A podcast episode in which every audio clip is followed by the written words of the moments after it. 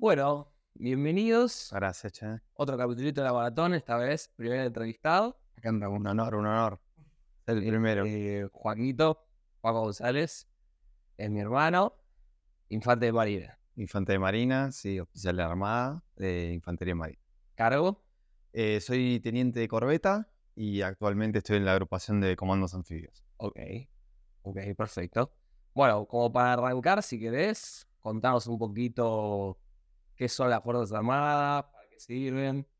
Bueno, las Fuerzas Armadas son instituciones eh, encargadas de la defensa de la nación ante amenazas externas. Eso es, digamos, en general lo que son la- las Fuerzas Armadas. Se dividen en tres, la Fuerza Aérea, el Ejército y la Marina. Yo pertenezco a la Marina, dentro de la Marina hay varias ramas. Tenés lo que es la aviación, la Marina en sí, la flota, la infantería, la Fuerza de Submarinos y el Comando de Fuerzas Especiales. Eh, yo soy infante de Marina. ¿Y qué hacen los infantes de marina? Los infantes de marina son las tropas terrestres de la marina. Eh, antiguamente es un invento español, antiguamente se llamaban tercios del mar, eran las tropas embarcadas de, de los españoles que se encargaban de desembarco y tomar eh, los objetivos por la vía naval. Una fuerza expedicionaria y anfibia. Anfibia porque empieza en el agua y terminamos en la tierra. En Estados Unidos se llaman los Marines, en Inglaterra los Royal Marines, en lo que es eh, eh, el habla hispana es infantería de marina. Si tuviese que poner, digamos, un momento en tu vida, ¿no? En, en tu infancia, en tu adolescencia, ¿cuándo fue el momento en el que dijiste, ok, me parece que me gusta esto, voy a elegir este camino? Bueno, es muy loco porque yo de que tengo uso de razón de mi memoria, que quiero ser militar, Ok, eh, es, empezó desde que nací, básicamente, desde que tengo uso de memoria, eh, como un juego. ¿sí? Jugábamos con, con Nacho también, el soldadito. a los digamos. soldaditos, a vestirme de militar. eh, de chicos, eh, nuestra mamá nos llevaba ahí al, al campo y yo flasheaba que era campo de batalla y, y hacía, mm, hacía armas con él también. Y, este, y siempre mirando películas de guerra, revistas, eh, full, digamos, obsesionado con eso. Claro. Y, y bueno, y de ahí nació. Así que, a- digamos, si me permiten alguna recomendación, creo que a todos los que, a todos los chicos, digamos, que, que tienen eso de, de cuando nacen, que juegan, denle bola al juego, porque el juego puede desembocar en lo que de verdad uno quiere ser el, el día de mañana. Pero en tu caso igual siempre fue muy sólido. Más allá del juego que yo me sumaba, jugaba con vos todo, vos lo decías, vos decías yo quiero ser piloto en una época. Y o después soldado, después lo que sea, pero siempre sabiendo que iban a ser algo relacionado. Claro, claro. O sea, yo eh, empecé queriendo ser piloto, después uno se va orientando más o menos. Uno quiere ser militar. Claro, pero no fue algo que te Eh, sucedió, digamos, eh, con un hecho en particular, sino que desde la niñez. Desde el uso de la memoria. Yo te digo, creo que habrán sido cuatro o cinco años de edad. que ya eh, empezaba a, a ver las revistas, a eh, le, le- le- los jodía a mis padres para que, a mi papá para que me lleven a los museos o a las muestras de, de las fuerzas. Me acuerdo que una vuelta en la primaria también eh, nos llevaron a, al museo que hace el ejército ahí en, en la cancha argentina de polo y también eh, full fascinado. em, así que, y bueno, y ahí empezó em, como un juego, ya le digo. Y, y después este, des- desembocó en, che, es lo, lo que verdad quiero. No sé qué seré, si seré piloto, infante, marino. eh, yo quiero ser militar. Em, pero después me surgió la oportunidad, eh, digamos, investigando un poco, de que cerca de mi casa tenía el liceo naval y de ahí, bueno, ahí empezó mi carrera dentro de lo que es la marina. ¿Qué, qué sería el liceo naval para lo que yo... El liceo naval es un secundario, digamos, como cualquier otro, pero orientado al ámbito militar. Teníamos materias eh, militares, instrucción militar, eh, y bueno, era un régimen semi-externo, había chicos que se quedaban, hay chicos que nos iba, lo que vivíamos cerca nos podíamos ir, pero después teníamos prácticas así con... eh, como era la Armada, teníamos en barcos, teníamos eh, navegación, teníamos vela. eh, Ahí se fue tus, tus inicios dentro de la vida militar. Te diste como un primer pantallazo de lo que era. Claro, ahí fue como el pantallazo de decir, bueno, listo, capaz que es algo que es de la niñez y queda ahí, porque después del liceo uno puede seguir la carrera que quiera. Yo tengo compañeros que son médicos, eh, y lo- dos compañeras que son abogados, un piloto.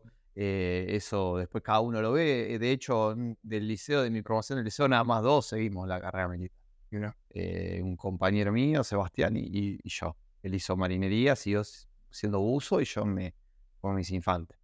Em, así que, pero no, de, seguí con la misma idea y, y bueno, y después seguí lo que es la escuela naval, claro, sería como la universidad. de la secundaria en el liceo, Sí. a los 18 más o menos. A y ahí los que- 17 años y de ahí, eh, como uno hace el liceo, puede ir directamente a, a la escuela naval. Eh, no sé si seguirá siendo así. Yo cuando lo hice, no, por ejemplo, no, no rendí examen de ingreso a la escuela naval, eh, directamente entré. Y eso sería alguna universidad. La escuela naval es la escuela de oficiales de, de la Armada. Sí. Y de ahí, bueno, esos son cuatro años y el quinto año con la fragata Legata.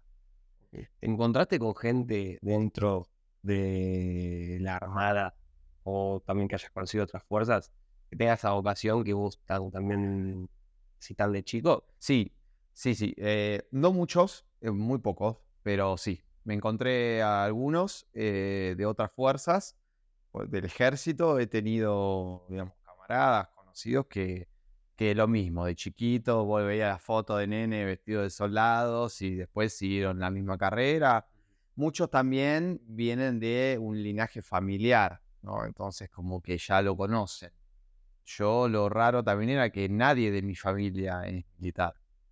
Apenas mi papá hizo un, no, un mes de, de- de colimba, de, de servicio militar obligatorio y Sí, sí, no hay nada de estética militar en casa, nada de, que vaya por ese lado. No, no, Y cómo, justamente hablando de eso puntualmente, ¿cómo fue cuando dijiste a tus viejos, digamos, che, quiero ser militar? ¿Cómo fue su reacción? Bueno, al principio fue como medio raro, un poco de sorpresa. Digamos, un chico de nuestra generación no es tan común.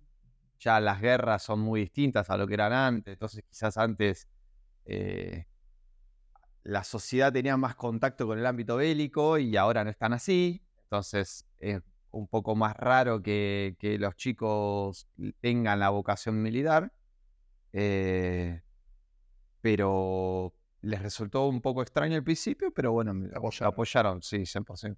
Sí, lo apoyaron y me acompañaron, así que súper agradecido también con eso. Nunca, nunca fueron un peso para mí, ¿No? al contrario. Nunca, nunca hubo ruido ambiente eh, que atentó contra tu vocación. No, Realmente nosotros mucho hablamos mucho acá de desarrollo personal, de, de aislar a la gente que, que, te- que no te acerca a donde vos querés llegar, a la gente tóxica, a la gente que, que bardea, que haces. No sé. Eh, no, ¿No te pasó en ningún momento de sentir que, que nuestros viejos o que hay alguna persona cerca de tu entorno no te apoyaba, entre comillas, o, o te sentías como con un desafío en cuanto a, a tener que enfocarte y no, no perder, digamos, la línea? ¿Nunca ni dudaste? ¿O nunca Eh, lo sufriste, por lo menos? No, lo que quizás eh, pasa es que no todo el mundo en la sociedad ve con buenos ojos eh, a las Fuerzas Armadas. Entonces quizás eh, por ese lado era que a veces, no sé, yo todavía, digamos, sigo siendo joven, tengo 27 años y cuando estaba en la escuela naval tenía 18, 19 años, uno sale a bailar, sale a tomar algo, como cualquier chico y y capaz que uno dice ahí a viva voz, soy militar, y bueno, siempre está el que eh, trata de discutir o trata de, de hablar de temas que, que, que no suman. Em, ¿Y vos qué, qué, qué le contestás a una persona que, eh, digamos, se te pone en contra porque seas militar, digamos? ¿Qué le- qué- qué- ¿Para qué sirven los militares, digamos? ¿Por qué es importante para un país bueno, yo siempre digo, eh, les doy el ejemplo del, seguro, del seguro de un auto. Eh, cuando me dicen, pero ¿para qué están las Fuerzas Armadas? ¿Para qué tenemos militares, milicia? sin entrar en temas políticos, porque acá yo no, no, no, no voy a hablar nada de, de política, ni de cosas históricas, ni nada. Simplemente de lo que es. Eh, uno cuando tiene un auto contrata un seguro, por ejemplo. ¿no? Las Fuerzas Armadas son como un seguro que un país tiene en caso de. Puede que un país nunca, gracias a Dios, eh, nunca tenga que entrar en un conflicto. Pero puede que sí. Lo estamos viendo hoy en día. Países que quizás no, no están, eh, nunca pensaron en un conflicto y lo, ahora lo tienen, o, o que ahora estallaron nuevos conflictos, como lo que estuvimos viendo en Ucrania o, o Israel, lo que pasa en África, eh, distintas partes del mundo, mismo México con, el tema del narcotráfico, Colombia, eh, donde las instituciones armadas tienen un rol fundamental. Bueno, el Estado las tiene como un seguro. Uno contrata un seguro para su auto y dice, bueno, pero, pero digamos, em, ¿para, ¿para qué sacas un seguro? Y bueno, para- si pasa algo, eh, tener un respaldo. Bueno, las Fuerzas Armadas es lo mismo. Eh, bueno, pero muchas veces te preguntan, pero ¿vos querés entrar en guerra? ¿Y vos querés chocar tu auto? No. Pero sin embargo, ¿seguís pagando un seguro o no? Sí. Y bueno, esto es lo mismo. Uno tiene Fuerzas Armadas por las dudas. ¿sí? Nosotros no estamos para entrar en guerra, nosotros no queremos la guerra, nosotros eh, nos preparamos para la guerra siempre velando por la paz. Pero nos preparamos para que eh, nadie piense entrar en nuestro territorio. ¿sí? Eso se llama disuasión, ¿sí? mostrar que, digamos, Argentina es un país preparado, es un país que las Fuerzas Armadas se mueven, eh, para que el que quiera venir a tomar nuestros recursos lo piense dos veces. Claro. Para eso están las Fuerzas Armadas, para cuidar, para cuidar los intereses y los recursos de, un país. Eso se llama hipótesis de conflicto. No, la hipótesis de conflicto es otra cosa. La hipótesis de conflicto se plantea como justamente una hipótesis de que con alguien yo puedo llegar a tener un conflicto por, por, por algo. Siempre se tienen hipótesis de conflicto. No, no, no siempre se tiene hipótesis de conflicto. eh, hay veces que eso también es muy político, hay veces que dependen que sí, hay veces que dependen que no.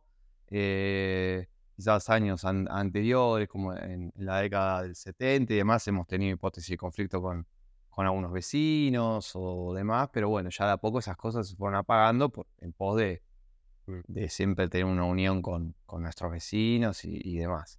Em, pero bueno, a ver, nunca las, nunca las probabilidades son cero. Siempre está.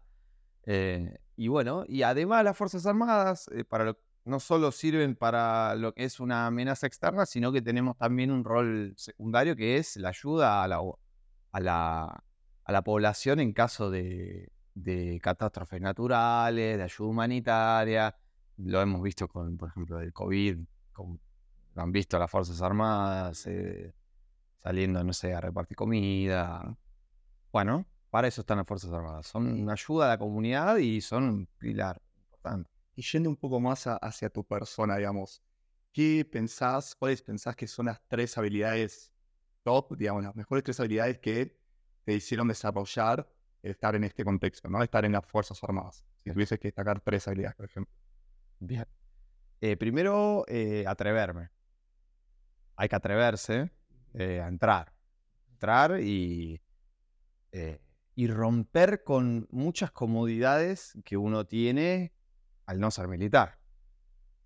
Eh, desde levantarse muy temprano, a aprender a hacer la cama, a que te corten el pelo, a obedecer órdenes, que es algo que, digamos, no todos los seres humanos eh, están hechos para eso.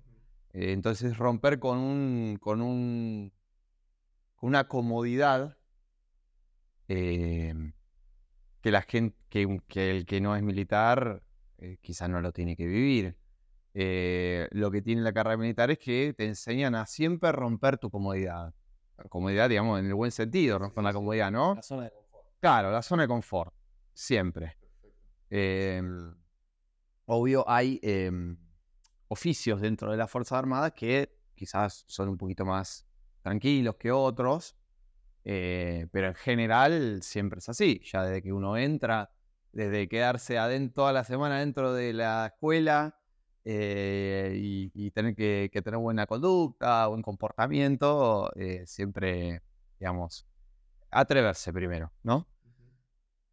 Después tener eh, constancia, porque ¿sí? es algo que todos los días uno se tiene que levantar, mirar al espejo y decir, lo sigo eligiendo. Porque ahí uno está totalmente voluntario, nadie está obligado a hacerlo. Eh, y después vocación de servicio, mucha vocación de servicio, porque es, es la vida, e, eso es tu vida. O sea, eh, las Fuerzas Armadas muchas veces lo comparan con lo que es el sacerdocio. Es em, entregar tu vida al, país y a, lo que necesite el país. Constantemente. Desde quedarte de guardia hasta tener que prepararte, a ejercicios. Eh, ahora, bueno, nuestros mis, camaradas que están yendo en lo que son los, comicios, a custodiar urnas, constantemente. Encima de un país como Argentina que no, es que ganan demasiada plata. ¿Cuánto gana hoy un, un militar tipo, o sea, el, el, del que más hay, digamos, ¿cuánto gana más o menos?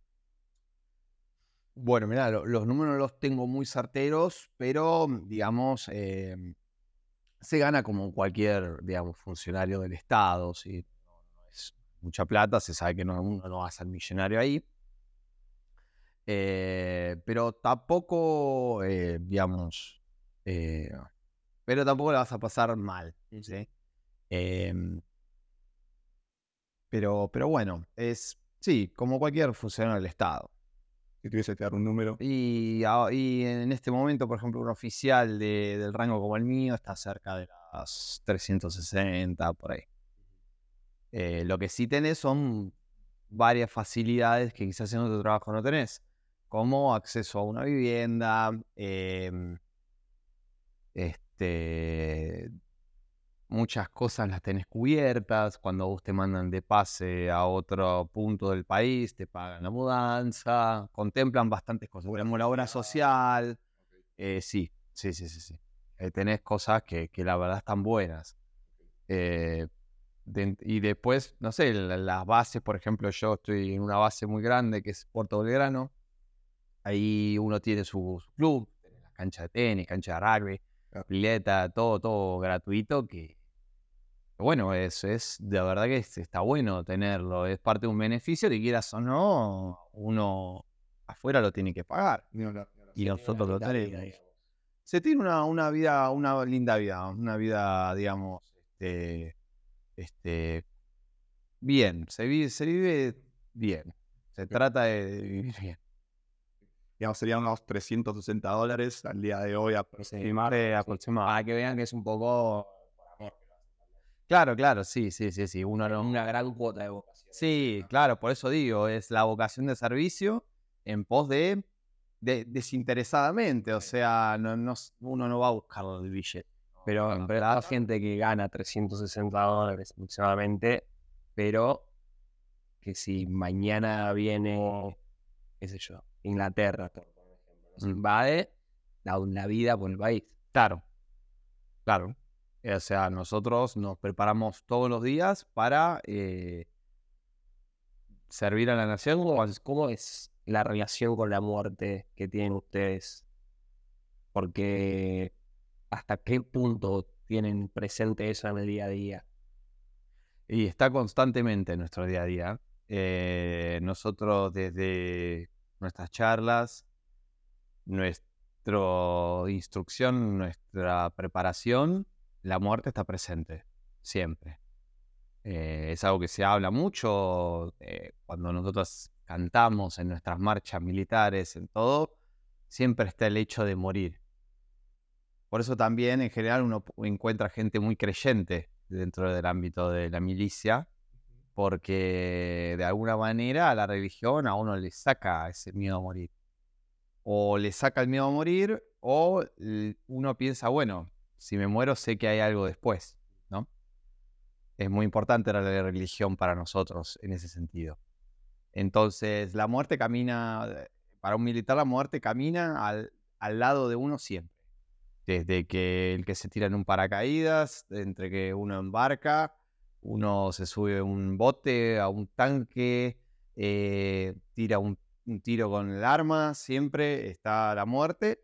Y se sabe que el día que la nación lo requiera, uno va a dar la vida. O sea, nosotros, los militares, eh, los chicos en la primaria prometen a la bandera lealtad. Nosotros los militares eh, juramos la vida. O sea, en caso de conflicto, nosotros hacemos un juramento de que vamos a dar la vida si es necesario.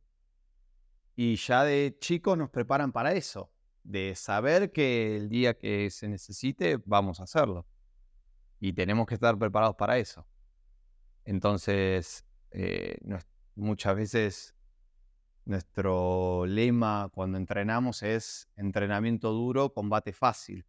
Como diciendo, cuanto más te entrenes, cuanto más eh, eh, lleves una vida, digamos, abocada, profesional, te capacites, y eso después en la guerra lo vas a, lo, digamos, lo, lo vas a tomar de otra manera y ya vas a tener la, esa experiencia. Claro. Sí, digamos, uno nunca sabe en ese momento cómo va, va a reaccionar, pero seguramente que el soldado que se estuvo entrenando, que se estuvo capacitando, que se estuvo mentalizando, y ya va a estar encarándolo de otra manera que el que no lo hace. No sé si vos le quieres preguntar algo, pero yo quiero ir con una de la maratón. A ver, voy, con esa. Bueno, acá el podcast se llama la maratón por una metáfora que le pusimos de que hablamos mucho de los procesos de la vida. Este, nosotros ahora estamos contando de nuestro camino en los negocios, emprendimiento, eh, cómo es empezar un proyecto y todo lo que tienes que aprender para desempeñarte ahí es un proceso, digamos, o sea, no es nada de un día para el otro. Este, y esa es la maratón. Sí. Vos, 18 años, terminás el liceo, te metes en la escuela naval y a partir de ahí vivís una serie de experiencias, entrenamientos, días difíciles, lo que sea, o luchas internas que te, que te, que te desembocan una, una evolución en esos años, hasta llegar a hoy, que sos un militar 100% preparado, maduro, con gente a cargo, un montón de cuestiones y un kit de habilidades. ¿Cómo es un poco contaros de, lo, de las primeras cosas que se te vengan a la cabeza en cómo fue ese proceso de ser un niño, porque eras un niño cuando entraste, qué experiencias te rompieron, eh, ya mencionaste esto del confort, que estaba todo el tiempo, eh, la disciplina, la constancia, todas las habilidades de las que nosotros siempre hablamos, que son necesarias en los negocios, en cualquier proyecto que uno quiera encarar. ¿Cómo, cómo, cómo fue ese proceso? El, el, proceso, la verdad, fue siempre perseguir un sueño. Siempre. Siempre verme recibido de militar, teniendo, como decís, la gente a cargo. Eso fue como la zanahoria a perseguir, siempre. Eh, digamos, desde chico fue, che, yo me quiero recibir, quiero ser militar, quiero ser infante de marina, eh, quiero verme el día de mañana con, el uniforme, quiero verme dirigiendo una sección, quiero verme eh, jugando a la guerra, digamos, si se quiera decir. Esas fueron todas las cosas que, digamos, hacer realidad el juego que yo tenía de chico. Pero cuando eso contrasta con la realidad, de lo que vos tenías tu idea. Bien, sí. ¿Cómo fue eso? Bueno, ¿Fue emocionante? ¿Fue ilusionante? ¿Cómo fue? Gracias a Dios, por el momento puedo decir que a mí eh, las Fuerzas Armadas, en cierto sentido, superaron mis expectativas. Pude hacer eh, hasta ahora eh, todo lo que soñaba de chico. Quizás me hubiera gustado, no sé, algo que uno más ve en las películas, pero sé que eso no sucede y no pasa. Em, a veces me ha tocado tener que hacer cosas que yo no quería porque el ambiente militar es muy variado y hay veces que te encontrar que tener que hacer, no sé, trabajo de papeles, trabajo de cosas que la cual uno no quiere. Eh, pero uno lo hace contento porque ya el contexto donde uno está es el que quiere estar. Mm. Entonces, hasta lo malo que tengo que hacer o lo que no me gusta, disfruto de hacerlo. porque yo ya estoy donde quiero estar. Entonces, esto es como, no sé, un jugador de fútbol eh, que le encanta su carrera, pero le embola tener que en los entrenamientos patear a largo una y otra y otra y otra y otra vez. O el jugador de rugby que tiene que pasar la pelota 600 veces en donde entrenar. Le embola, no le gusta. Che, ya lo hice toda mi vida, muy bueno, pero hay que hacerlo. Pero le gusta. Bueno, esto es lo mismo. Hay veces que quizá me encuentro con cosas que digo, che, esto la verdad no, no me gusta, me aburre. Pero uno piensa en que está donde quiere estar ya. Y ya uno lo logró. Eh, entonces lo ves de otra manera, lo encaras de otra forma. Digamos que en este proceso, camino que vos estás bien describiendo, cuando surgen esas dudas que quizás a uno lo hacen justamente dudar si es que eligió el camino correcto, vos tenías como en la mente ese fin, ok, estoy donde quiero estar, estoy yendo hoy quiero ser militar. ¿Es eso lo que te hacía seguir para adelante? Exactamente, exactamente. ¿Y, y qué, qué se te viene a la cabeza cuando pensás en algún día o algún evento que haya sido un desafío? Que ha- o que hayas dicho, uh, esta, este día o con esta experiencia cambió algo en mi cabeza o subí de nivel. No sé si se entiende. Eh, digamos, a nivel personal o a nivel profesional. Ambas. Que, que, que yo haya, digamos. de esto de salir de la zona de confort, de cosas de entrenamiento. Sí, sí, sí, sí. Que Que, contar que, bueno, que, me- que nos mu- muestren qué hay, qué proceso hay adentro tuyo. Claro. Eh, bueno, creo que algo que fue bastante, bastante, eh, digamos, trascendental al principio de mi carrera fue em, el viaje en la Fragata Libertad, te puedo nombrar, por ejemplo. Eso fue, digamos, un flash. Fue, che, estoy recorriendo el mundo en la fragata, en la embajada argentina. Uno llega a los puertos y lo reciben como, como no sé, como una estrella de rock, que te entrevistan, que, que, que estás ahí representando a tu país. Eh, eso creo que fue hecho, un hecho increíble. Y después, cuando llegué a mi primer destino, tomé contacto con mi primer agente a cargo, eh, cuando recibí mi fusil, no sé, mi equipo, eh, y después, bueno, cuando he hecho algunos ejercicios también con, con otros países. eh, Esos son todos logros que vienen a raíz de sacrificios. sí, por supuesto. Los sacrificios. Y bueno, los sacrificios... eh, O sea, lo primero que te gritó alguien en la cara. Sí. está Ah, pasando, sí, sí, eso. sí, fueron muy variados. Eh, mi primer día cuando me desperté, me acuerdo, no, no lo podía creer. Decía que estoy haciendo acá, extraño a mi mamá. Y cuando me hicieron hacer la cama, yo no sabía cómo, cómo, se cómo putas hacía una cama. Y me, me, me acuerdo que me retaron por eso, me gritaron por eso. Eh, cuando me tuve que cortar el pelo por primera vez. eh, correr, salí a correr todos los días. eh, el ejercicio al nivel fatiga, que uno a veces acá, uno va al gimnasio y, y no, no conoce lo que es la fatiga, digamos, sentirse cansado en serio. Vos te llevas a Sí. límite. No, sentarse en un lugar y dormirse en el lugar donde uno se sienta porque estás cansado, porque todo el día te están ta, ta, ta, ta, ta. Eh, extrañar, el extrañar a la familia, el extrañar tu cama, el extrañar tu ducha, eh, la ducha caliente, em, el, digamos, el tener frío, el tener hambre, el tener sueño, pasar por todas esas cosas que a nosotros no, nos hacen pasar, digamos, porque nos tienen que preparar, eh, pero sí, son, son transformaciones, son cosas que el ser humano no, no está para, en realidad, naturalmente para eso, o quizás sí lo está y en ese momento te das cuenta que lo estás y que podés, y que podés superar todos esos límites, eh, eso, eso está buenísimo. Eh, digamos, poder decir, wow, no, no puedo creer que yo haya pasado por esto. No, no puedo creer que lo haya superado. Estoy vivo. Por momentos, digamos, tener que respirar para, para sentirte vivo eh, está buenísimo. Em, el extrañar a la familia es algo, es algo que, que, digamos, es eh, en mí, creo que, que me, ha, me ha pegado. eh, el tener que siempre alejarme, el tener que decir chau, te veo en no sé cuánto, a todos, a mis papás, a mis hermanos, a una novia, Eh, digamos, e- eso, eso es muy duro. Y uno cuando es muy loco cuando ve al resto de la gente en una rutina que, que hacen como cada uno lo que quiere y uno está como siempre Atado. atado a eso, digamos, ¿no? A, a decir tengo que irme, el tengo que irme. Che, me gustaría estar más días, pero tengo que irme. Ese tengo que irme es el tengo que servir. Tengo que estar, eh, tengo que estar sirviendo al país en algo, haciendo algo. Eh, y eso es, es- eso, es un, eso es un gran, un gran sacrificio.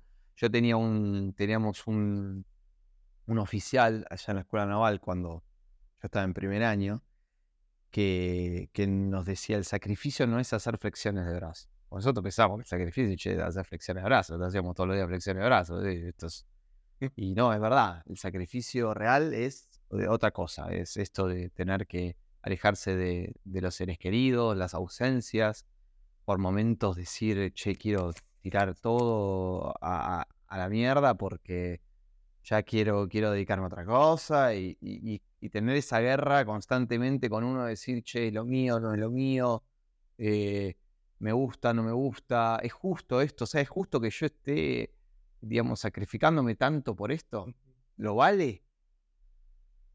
Eso el- son las guerras que uno tiene. ¿Y qué te decía, qué te hacía decir que sí en esos momentos? Y recordar la causa por la cual uno está haciendo ese sacrificio. Esas dudas, ¿qué tan frecuentes se te? Quizás con el correr del tiempo se te fueron presentando cada vez menos, ¿no? Pero Sí. ¿qué tan frecuente? Y al principio son bastantes, porque es todo nuevo, digamos, eh, como que sacas los pies del plato, entonces como que es todo nuevo y te lo seguís planteando, pero cada tanto también te lo seguís planteando. ¿Y cuáles son tus herramientas en esos momentos? ¿Y qué consejo le darías a un pibito que se esté planteando seguir la vida militar y, y quiera superar esas cosas difíciles y todo eso? Bueno, siempre creo que volver a las fuentes es muy importante, en el sentido de por qué lo hice, por qué estoy acá. O sea, recordar cuáles fueron los hechos que a uno lo llevaron a, a- a hacer eso que es hoy uno, verle siempre el lado positivo, analizar qué es lo que puede perder si se va también, eh, y digamos, recordar, y, digamos, cuál es el objetivo, el objetivo de uno ahí La meta. la meta. Siempre ver la meta, decir, bueno, yo entré porque yo quis- quiero esto y me gusta esto y siempre me ilusionó esto. Entonces, cuando uno tiene esas dudas, decir, che, ¿cuál, cuál es mi meta? Eh, y ahí, bueno, ahí uno se va a dar cuenta realmente de decir, che, no, la verdad la meta no me interesa más. la meta. Bueno, listo, tan uno. Pero en general, eh, si uno tiene las, las ideas bien claras y, y su meta de verdad es esa, eh, no se va. No se va. Eh, mm, yo siempre agradezco estar, dedicarme a lo que me dediqué. Pero es un consejo para, para, para todos. O sea, dedíquense y, mm, digamos, persigan sus sueños, que eso siempre se los, todo el mundo dice, perseguir los sueños. Eh, pero si uno de verdad tiene la vocación de hacer algo, hágalo, o sea, no quedarse con las ganas. ¿Y qué le dirías a alguien que siente que no tiene vocación, le cuesta encontrar algo que lo llame tanto como a vos te llamó militar? Bueno, yo creo que muchas cosas se dan por, se dan por añadidura. eh, y en algún momento algo le van a hacer. Lo que pasa es que quizás a veces nosotros lo ignoramos. Yo conocí muchos chicos, mucha gente que siempre me dice, ay, a mí me. A mí, la verdad, siempre me hubiera gustado ser militar, pero bueno, nada, me dediqué a esto porque la verdad lo que. Capaz que eso es un alma frustrada en realidad. Capaz que él quería ser militar. Pero no se animó. Por eso es atreverse, lo que dije, uno de los pilares, atreverse. Eh, no sé. eh, Como el chico que quiere ser músico, pero quizás hay un mandato social que te dice, no, el músico es medio así, volado. Y, no, no, no. Persigan lo que de verdad les nace del corazón. sea, escuchen lo que les nace del corazón, de lo que, de lo que, de lo que sea. O sea, no importa el ámbito, no importa nada. O sea, che, a mí me nace ser profesor, militar. Bueno, hay que perseguir eso. Hay que perseguir eso. No porque a uno le digan, ni, mira, te hace cagar de hambre, listo, ya está. No, bueno, me dedico a lo que me dé plata.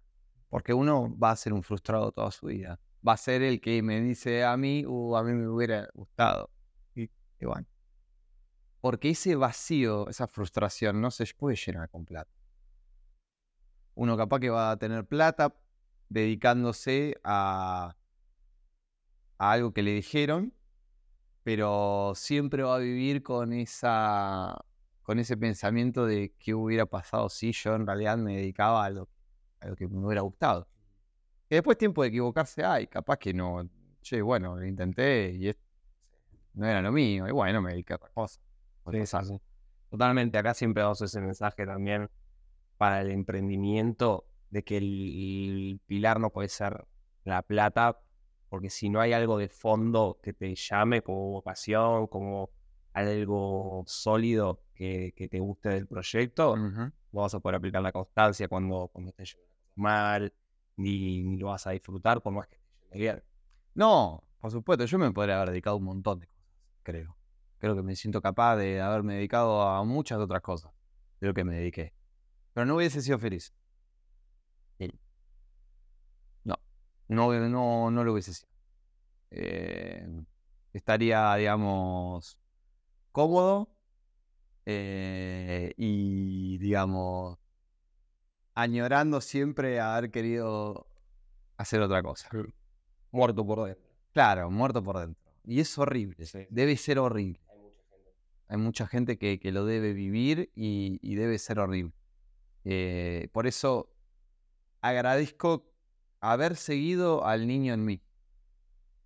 Que eso hay veces que no, no lo- no- la gente en su, digamos, en su pensamiento cerrado, en su, en su condición de, de qué, del qué dirán, Sí, pero eso también da por un... Por eso te preguntaba al principio lo del entorno, o claro, el desafío. Claro, claro, claro. Eh, El tema del entorno condiciona mucho.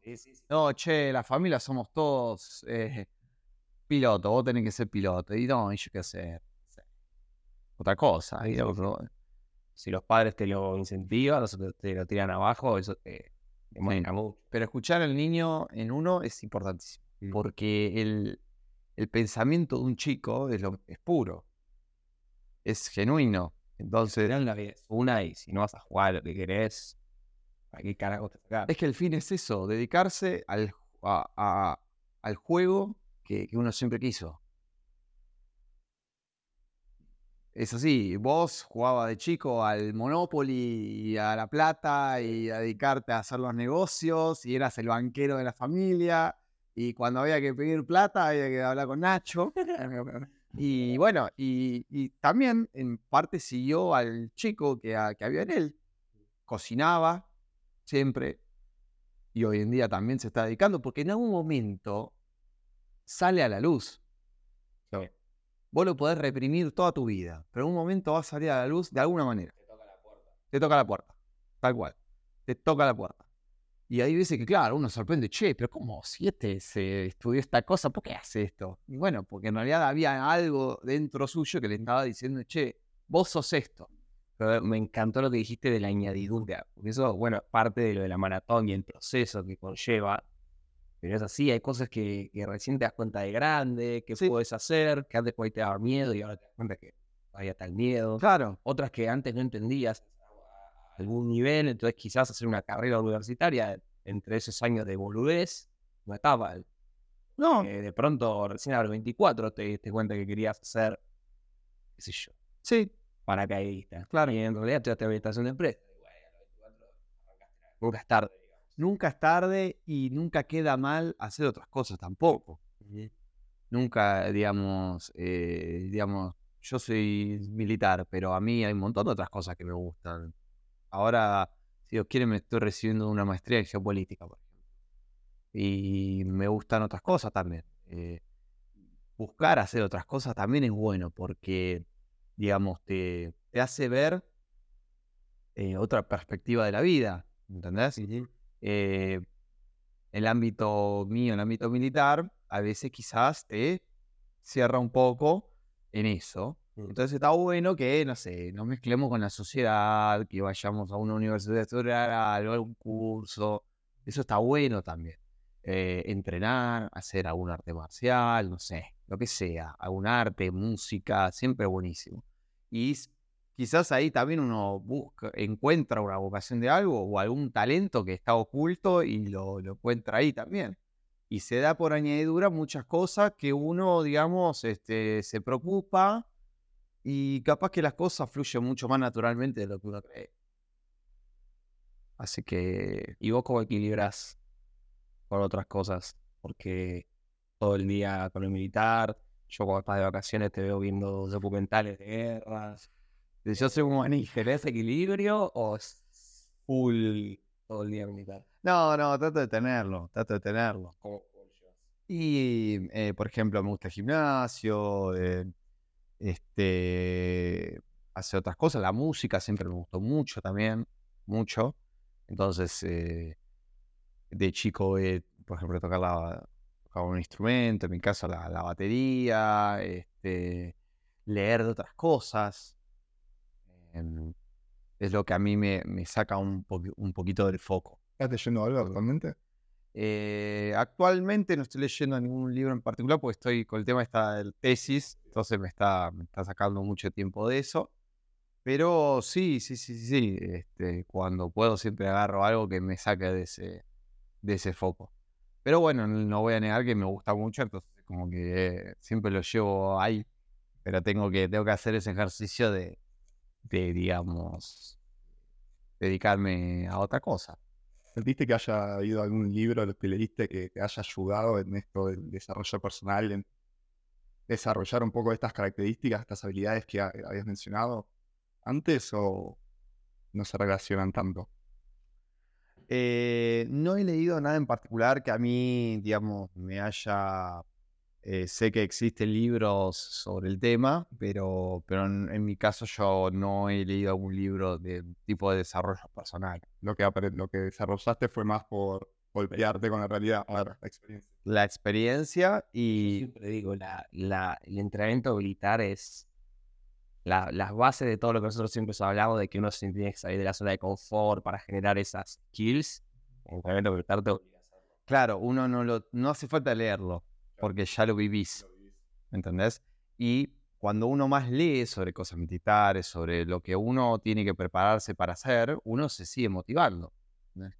Yo no sé, leo de historia argentina, leo de conflictos y todo eso, y decís, che, te motivas más a estar dentro de, de la carrera porque sigue gustando. Es muy interesante y es muy amplia.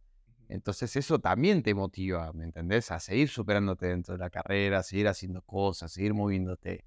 Em, como decías, en la, la vida militar te choca con esa realidad del anticonfort de, de una.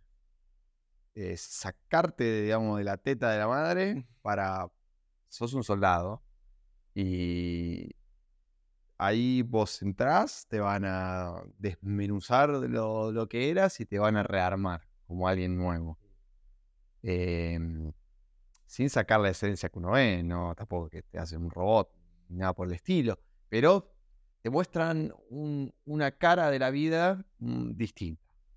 ¿Hay mujeres en las puertas? Sí, hay mujeres. Y ellas llevan todo este proceso a lo más que los hombres. Igual. ¿Y cómo, cómo, cómo es? Este, ¿Comparten ejercicios o hacen, entrenan por separado? No, o- se trata siempre de, de llevar todo a la misma igualdad. Las mujeres hacen lo mismo que nosotros. Eh, obviamente fue un proceso eh, que ha llevado tiempo, porque recién las mujeres, eh, siempre existieron lo que eran mujeres dentro de los, eh, eh, las, digamos, las especialidades más específicas de las Fuerzas Armadas, como la enfermería, eh, la ingeniería, eh, las médicas, siempre hubo mujeres en ese ámbito de hace muchos años, no siempre, pero de hace muchos años. recién en el año 2001 las mujeres pueden entrar a la carrera militar, digamos, de comando, de, de, de, arm, de un arma. Entonces es algo un poco reciente que todavía está, eh, sí, sigue el proceso, pero cada vez este, las mujeres se están haciendo un lugar dentro de las fuerzas y, y está, es muy bueno y muy importante que, que así lo sea, porque no dejan de ser eh, argentinas que quieren también seguir o servir al Pueden país. tener la misma vocación que un hombre. Por supuesto. Igual y Por supuesto, de hecho hay mujeres brillantes eh, y que hacen, hacen cosas muy buenas por, por las fuerzas. Sí. Mm, De hecho, de mi promoción, la, la primera es una mujer. sí, La primera promedio. La más antigua, la que salió primer promedio, es una mujer. Sí. Entonces, bueno, eso te demuestra que, que ellas pueden también ha- hacer lo mismo. Bien. Y esto es para toda la vida. ¿Cómo es salir de la vida militar? ¿O quedan vos hasta que te morís? Hay dos maneras. Eh, uno se puede de baja, digamos, perder lo que es el estado y oficio militar. em, y después está retirarse. Cuando uno se retira, que es a partir de los 15 años de servicio, uno se puede retirar, eh, uno sigue siendo militar, pero retirado. No pierde el estado militar, pero pierde lo que es el oficio militar. Uno, digamos, este, se puede dedicar a otra cosa afuera del ámbito militar, pero sigue eh, bajo el régimen del, eh, digamos, de la disciplina militar. Entonces hay ciertas cosas, los mismos derechos y deberes que los militares los siguen. ¿Y cómo ves vos que, tu experiencia de la gente que conociste, cómo se lo toman cuando llega la hora de retirarse?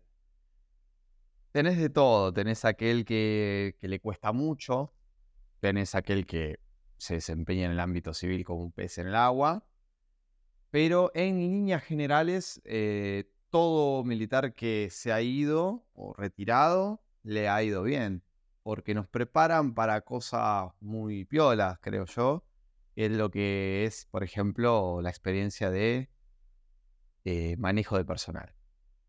Yo con 22 años manejaba 30 personas. Ahora, si Dios quiere, en unos años más voy a manejar a 150. Y alguien de 40 años, que ya es un capitán, un comandante, puede mandar alrededor de 700 personas. Eh, mucho. Y personas con historias distintas, con realidades a veces jodidas, a veces no. eh, que hay que encontrarles una motivación que, en una empresa es fácil. Yo te pago más, te motivo más. Acá yo no te puedo pagar. Entonces, de alguna manera te tengo que motivar. Y aparte, gente que a uno lo quieran seguir, porque van a ser gente, va a ser gente que uno les va a pedir la vida el día de mañana. Entonces, es un gran desafío. Y uno lo tiene muy chico. Entonces, eh, yo creo que te da herramientas para ser muy fuerte después del ámbito, en el ámbito civil si uno quiere trabajar, porque ya con- eh, el, el que le dio bola a esas cosas, ¿no? Capaz que en general a uno lo, uno lo prepara muy bien. Y te encontrás, me surgió esta pregunta, ¿te encontraste con muchas personas, muchos chicos cuando apenas ingresaste que estaban ahí por, si por obligación o porque no le quedaba otra Sí. que hacer en su vida? ¿Y cómo es la relación de estas personas? ¿Van cambiando? ¿Quedan en un, en un limbo? Tenés el que, el que te dice, no, che, de verdad, esto yo no lo quiero, no es lo mío, y se va. Eh, porque hay muchos que se van. Nosotros rendieron, rendieron examen 1500, entramos 350 y nos recibimos 76. Entonces, hay todo un filtro, un proceso, digamos, que a llegar a, a recibirse de oficial y, y, en- y después en el día a día en la carrera también hay gente que se, se va. Porque capaz que no le encuentran la motivación, no le gusta y se va. Y bueno, es natural. Em, y tenés también aquel que entró no teniendo ni idea y después le encantó. Y se quedó. Mm. Y lo sigue haciendo y lo disfruta y le va muy bien. Eh, pero en general es una carrera que si vos no estás convencido y podés sufrirla. Sí, porque no es cualquiera. Entonces, yo eh, personalmente se lo recomendaría a todo aquel que, que le gusta, que le gusta, Claro. que, que sienta que le gusta. Siento que es algo que estuviste mencionando a lo largo de toda la entrevista, que es- tiene que ser como tu vocación, tu esencia. adentro pura vocación. poder- Es pura vocación, pura vocación, pura. Porque ahí vas a hacer cosas que te gusten y hay cosas que no te gustan. Y ahí es cuando de verdad tenés que plantearte todo y seguir la vocación. ¿Y qué eh, ahora hablando de cosas que no te gustan, por así decirlo, ¿no? Que vino a la memoria. ¿Qué fue, qué acontecimiento, qué cosa hiciste en alguna de estas misiones que a veces me has comentado que vas al bosque o que fuera para sobrevivir? ¿Qué fue lo más picante que quizás a nosotros nos sorprendería como persona promedio? Que pudiese decir. En los ejercicios de supervivencia, esas cosas. Eh, y bueno, pasar lo que es el frío, pasar lo que es el hambre, tenés que cazar algo ahí porque tenés que sacar esos instintos primitivos. Sí. eh, y a veces no son, no es muy gratificante, digamos. Eh, pero está buenísimo porque uno, eh, se ve haciendo algo que, que después lo contás y es un flash. O sea, la gente te dice, che, ¿cómo, cómo, es- cómo comiste una víbora? ¿Cómo te comiste? Y sí, bueno, lo hice. Y claro, para uno capaz después ya no le sorprende, pero a alguien que, no sé, que está, que hace otras cosas, Sí, que trabaja en la oficina todo el día. oficina, tiene, un ah, tiene un buffet, no sabe lo que es tener que dormirse cucharita con un compañero para no, no de frío. Eh, este, obvio, todo en un ámbito controlado, no es que a uno lo van a dejar libre a la merced, pero, pero bueno, eh, te lleva a, a un límite, a, a verte un límite. Te podido Controlar límites. Sí, sí, sí, sí. Sí, te pone a prueba constantemente. Eso está muy bueno.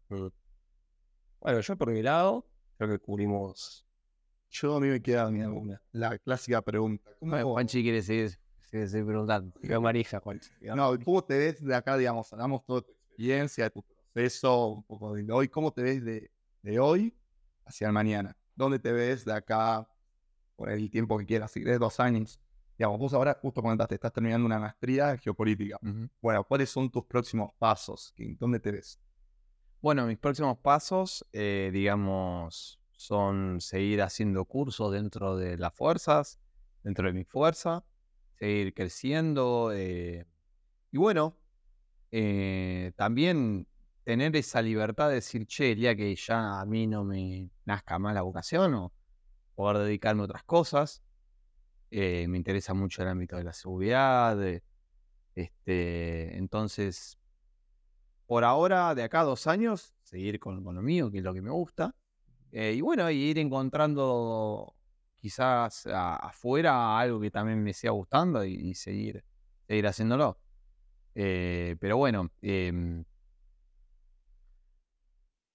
a veces nos dicen que siempre tenemos que estar haciendo algo o, o desarrollando algo, pero también es importante a veces saber parar la pelota y decir, bueno, mira, este año no voy a hacer, quiero estar haciendo lo mío y seguir dedicándome a la mía, tranquilo, bueno, listo. Sentirme como con esa libertad de poder hacerlo.